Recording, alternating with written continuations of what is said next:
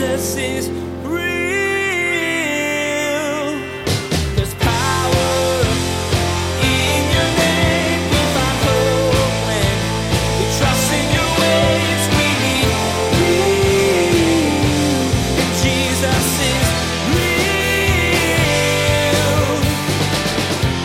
If you read Romans chapter 1, one of the problems that you have is not only people who live in rebellion against God, but people who actually condone those who live in rebellion against God.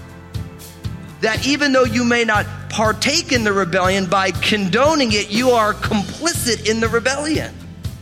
So you might say, well, who am I to tell someone how to live? But if you promote what is in rebellion against God, you, my friend, are in rebellion against God. Should the truth that God is real have any impact on the way you live? Does it matter in the choices you make or how you interact with others? Today, Pastor Daniel tells you that it does. You'll learn that God has given you the bits of wisdom in the book of Proverbs to help you live well. Pastor Daniel reminds you that what you stand for and stand against matters to God. He cares about you and wants you to get behind the things that please Him. Now, here's Pastor Daniel in the book of Proverbs, chapter 18, as he begins his message, Soundbites. Jesus is real. When it comes to Jesus, we love to have fun, don't we? Yeah. I love it. I just I met someone just before service, someone who's newer to the church, and they said, Man, this place is fun. And I believe that God likes it that we have fun in his presence. And so part of being a Bible teacher is I want to teach people God's word because I know that in God's word, everything that we need for life and godliness is contained within it. The Bible has got the best information about the most important things in the world. But in the midst of teaching the Bible, unfortunately, so often people kind of they just get into like the, I'm just going to teach you the Bible. You know I mean? It's like doing your taxes or something. It's like, it's just got to be done and you want the refund, but it's like kind of like this, this tough thing. And so I actually want us to have some fun today, not like we don't always have fun. But what I decided today was I wanted to, for each point that I have in this series that we're doing in the book of Proverbs, I'm actually going to give you a hand motion that you're going to have to learn. I'm not really kidding either. Because really what I want to do is, in some ways, I want to teach you hand motions that go along with the, the messages so that it, becomes something that checks your life. And the reason I say that is because one of the things I love about the book of Proverbs is everything about the book of Proverbs is how are we supposed to live because God is real. Because Jesus is real, how are we supposed to live? And so much of these sound bites, these little one-liners, these God's tweets, as we're calling them, they're all about how we should live, right? And the beauty of this is, is that if you're here and you're listening right now, whether you're part of our online audience or you're here in the sanctuary, guess what? You're alive. And so all of these teachings are very practical. And with each one of the points, I'm going to give you a little hand motion so that what will happen is, is by the time today's over, for those of you who are here, if one of your friends is not living out the gospel, you can just show them the hand motion and they'll know exactly what it's about. That's kind of good. So you, don't even have to say anything. You just show them the hand motion and they'll be like, oh yeah, I remember this. And then you'll be like, Fusco, come on. So with that, our newest message today in our God's Tweet series, open up in your Bibles to the book of Proverbs. Proverbs chapter 18. We're doing Proverbs 18 today. But I have five main headings, five main things that I want to show you today, but it'll encompass this entire chapter. So picking up Proverbs 18 verse 1 says this, a man who isolates himself seeks his own desire. He rages against all wise judgment. A fool, verse 2, has no delight in understanding, but in expressing his own heart. When the wicked comes, contempt comes also, and with dishonor comes reproach.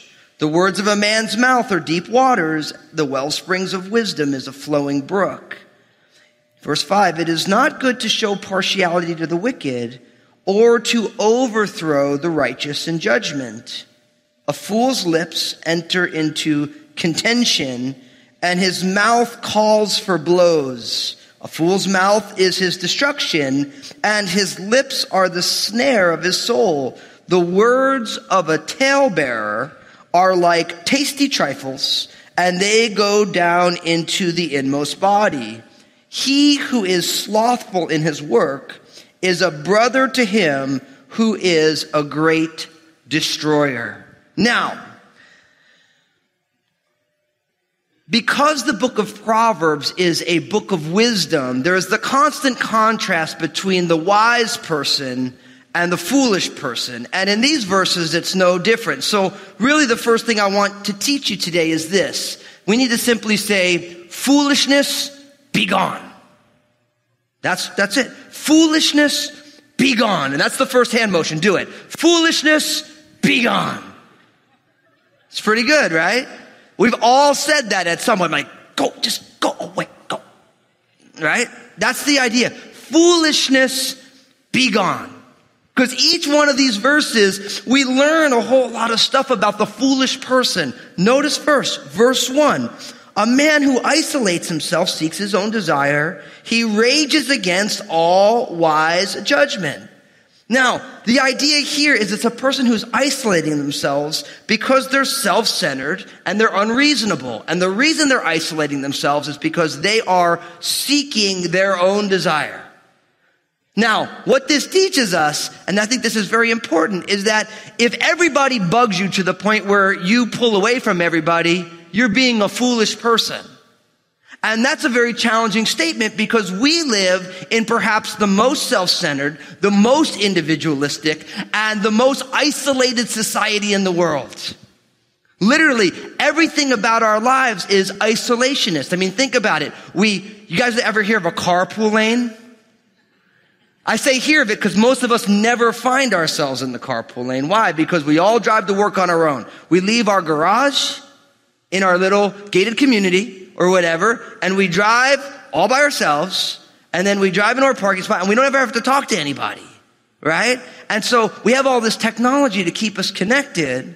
But the problem with an isolated person is that you're always left up to your own devices, and that's exactly the problem. So a foolish person is somebody who is self-centered and unreasonable, and because of that, he rages against all wise judgment, or that could be translated sound wisdom. So, one of the things that the foolishness that we need to have go away, we have to make sure we do not isolate ourselves because we're raging against wisdom. In verse 2, a fool has no delight in understanding, but in expressing his own heart. Commentator Derek Kidner said it this way closed mind open mouth. And none of us have ever met anybody like this before. right?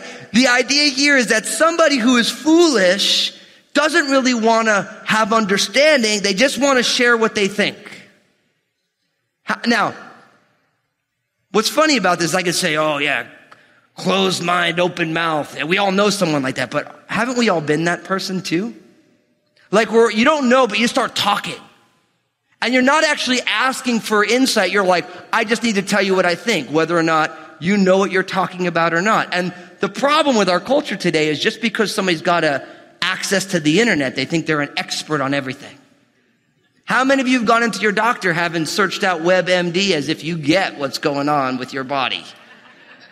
Now, don't get me wrong. Sometimes we do get what's going on with our body. But because we have a little bit of information, we have the tendency to think that we really know everything about everything, which is foolishness. And so here you have this idea that we need to seek to understand rather than assume that we understand. And we've talked about these things before. In verse three, when the wicked comes, contempt comes also, and with dishonor comes reproach. So contempt, wickedness, and dishonor and reproach all goes together with foolishness. Verse 4. The words of a man's mouth are deep waters. The well springs of wisdom is a flowing brook. This is a beautiful picture because the words of the wise is an inexhaustible supply of blessing and counsel. So the idea here is now we get the words of somebody who isn't foolish and these pictures that are being expressed here in verse 5, they're deep waters. The idea is that there's more than enough water. It's a wellspring, it's a flowing brook. The, it has the idea of blessings and abundance. See, so much about wisdom and foolishness comes in the things that we say, and we're going to see more about that. Look at what it says in verse 6. A fool's lips enter into contention, and his mouth calls for blows, and that doesn't mean blow pops. The idea of blows is being hit. It means uh, being judged, being whipped. That's the idea of it. And a fool's mouth is his destruction, and his lips are a snare to his soul. There's an old saying that I've always loved, and I wish I practiced it more than I do. It's better to say nothing and be thought a fool than to open your mouth and dispel all doubt. That's a good one, right? We teach our kids it this way. We say things like, you have two ears and one mouth that you might listen twice as much as you what? Speak. So the idea is, is our mouth, our words, they give a window into our soul. And because of that, you can tell wisdom and foolishness by the things that people say. And so we want to be careful with the words that we use. In verse 5, look what it says. It is not good to show partiality to the wicked or to overthrow the righteous in judgment. So an area of foolishness is having a leaning, a partiality to those who live in rebellion against God. Now that's a very interesting thing in our culture because if you read Romans chapter 1, one of the problems that you have is not only people who live in rebellion against God, but people who actually condone those who live in rebellion against God. That even though you may not partake in the rebellion, by condoning it, you are complicit in the rebellion. So you might say, well, who am I to tell someone how to live? But if you promote what is in rebellion against God, you, my friend, are in rebellion against God. And the idea is when you show partiality to what is wicked, you end up on the wrong side of history. Because history is not the way humanity writes its past, but history is his story. That word is specific for a reason. So we have to be careful. Foolishness be gone in regards to showing favoritism or preference or priority to wickedness. And then finally, here in verse 8. Look what it says. The words of a talebearer are like tasty trifles and they go down into the inmost parts. And so one area of foolishness, of course, is gossip. Notice gossip, it says here, is like tasty trifles. Now, you guys know me well enough at this point to know that I like food. I'm a fan of food. It tastes yummy. And when I hear tasty trifles, I get kind of excited. Because you know when somebody shows up and they got tasty trifles, you just can't wait. I was like, we were, we were, we were at our church picnic and a sweet sister named Edna, she brought baklava. Now, if you don't know what baklava is, don't worry about it. I don't want you to know it because it's all for me. But it's this great, and she's like, Pastor Daniel, I have baklava for you. I'm like, woo! She's like, I'll hold it for you. I'm like, whatever you do, don't give it to my wife. Because I don't want to share it with my kids. And they started laughing. But the, the idea of something that's tasty is it's, it's delicious, right? Gossip is like that. See, there's something in the brokenness of humanity that when we hear somebody talking about somebody, we, our ears always perk up. I gotta know. Ooh, I wonder what's going on. But what happens is, is it goes on down into your inward parts and it is retained. And remember, it's just like those tasty trifles, right? When was the last time you ate a healthy, tasty trifle? Exactly. Everyone's just like, right? The problem with something that's tasty is it's normally full of sugar and butter and it gets on down in there. And once it's in there, guess what? It don't, it, you can't get it out. It takes way more work to get rid of the calories from the yummy donut than it does to put the yummy donut in there. We all know that that's the way that it goes, right? And so in some ways, gossip, it's the perfect picture of gossip because there's that part of you that you really just want to eat that double rich chocolate mousse layer cake with cream cheese icing. Like, you want that thing, right? Like, you're just like, I gotta eat that. But once it's in there, guess what?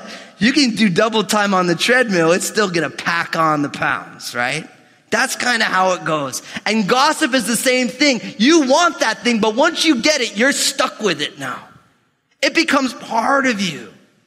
And gossip is murder with words. That's what it is. That's how it works. So it's a tasty try. It's something that you want. But when it gets in there, it stays with you. It's a problem. And then verse 9, the last one. He who is slothful in his work is a brother to him who is a great destroyer. And so the idea is that whatever your work is, my friend, you need to get at that work with all of your might. You can't just slack off. Now I realize we live in a slacker kind of a culture. But God's word should be the culture that drives whatever culture we live in.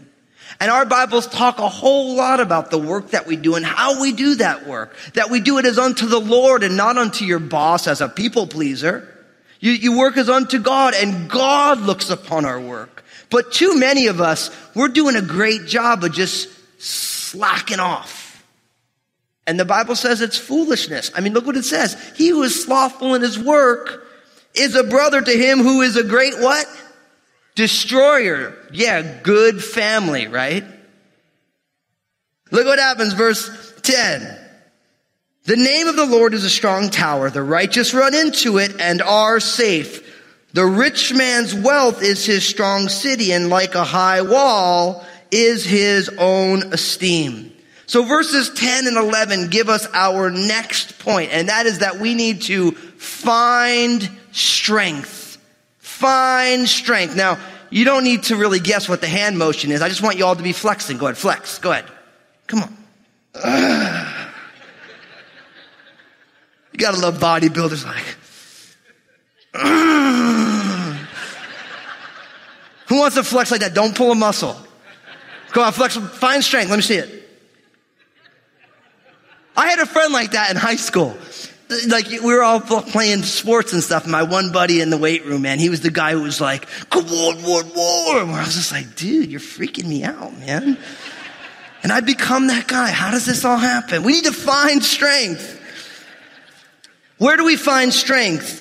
The name of the Lord is a strong tower and the righteous run to it and are what?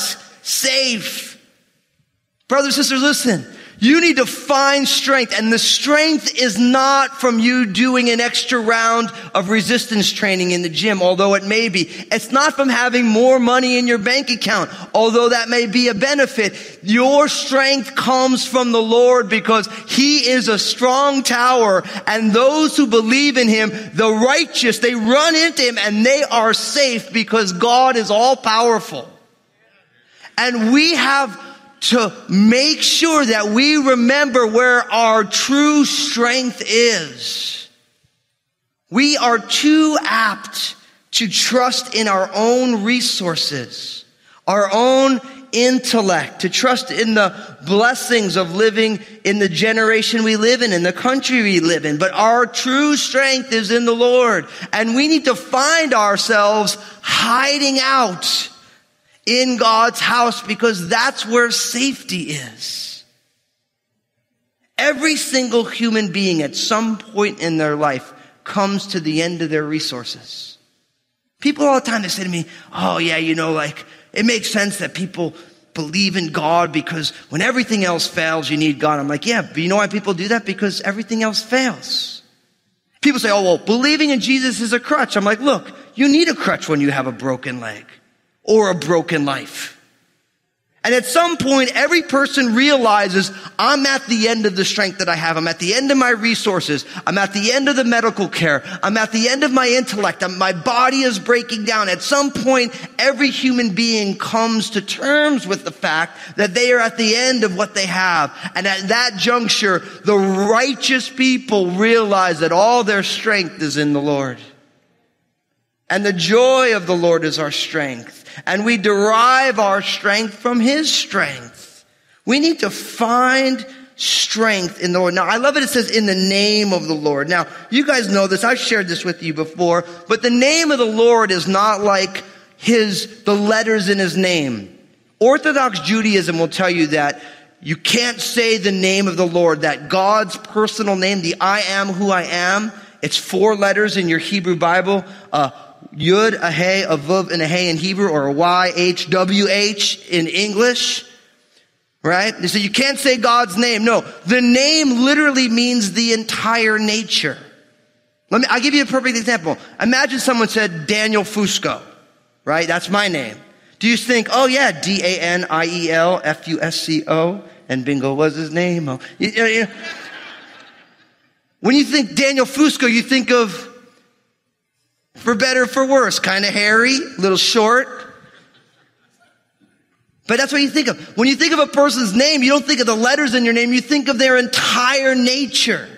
And when it says that the name of the Lord is a strong tower, we don't want to over literalize it to say, oh, I have to make sure I don't say God's personal name.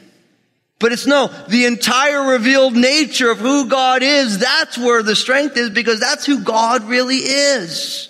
And you and I, we find strength when we realize the strength is in the Lord. And it is not a sin to retreat into the courts and the house of the Lord. That's not weakness. Listen, any of you who've studied the history of wars, you realize that sometimes the wisest thing to do is retreat. You know that, right? No, it's not wisdom or even bravery to stand up and be killed when you could retreat and live to fight another day. You know that, right? Sometimes we have this idea that being martyred on our own timetable is God's wisdom. It's not. See, the person who finds real strength realizes that you have to retreat into the house of the Lord. You have to retreat into the presence of God. That's where your strength comes from. I think for too many of us, we're trying to show ourselves strong in our own flesh and we never retreat into the presence of God. And for those of us who've tried that, I know I surely have. It's a fool's errand because at some point you break down because you're human and you weren't designed to be all powerful. Jesus is real. We're so glad that you stayed with us today as Pastor Daniel taught you that true strength comes from the Lord. You learned that, like most people, you may too easily look to where you live or your own resources for your safety and security. But these things will fail you. Pastor Daniel reminded you that you can run to God. He will give you strength and keep you safe. Hey, everybody, Pastor Daniel here. Thanks so much for tuning in today. It's such an amazing honor to share God's Word, and I love seeing how God is working through this ministry. Would you partner with us? I'd love for you to join us in sharing the message that Jesus is real by being a prayer partner or financial supporter. Find out more by visiting our website, jesusisrealradio.com. Hey, this is Josh, and I wanted to personally thank you for listening today to Jesus is Real Radio. Did you know that Pastor Daniel also has a TV program? It's called Real with Daniel Fusco. I want to encourage you to go to JesusIsRealRadio.com, click on the stations option in the main menu, and find out if Real with Daniel Fusco airs on a TV station in your area. Next time on Jesus is Real Radio, Pastor Daniel will discuss several things you can do that will help take care of your life's business. You'll learn that God's Word is your source for wisdom and perspective. Relying on your own strengths and understanding will skew your perception of what is true and good. Pastor Daniel will remind you that reading the Bible on a regular basis will help you see things clearly and show you the way forward. You've been listening to Jesus is Real Radio with Pastor Daniel Fusco of Crossroads Community Church. Pastor Daniel will continue teaching through his series called God's Tweets. Until then, may God bless.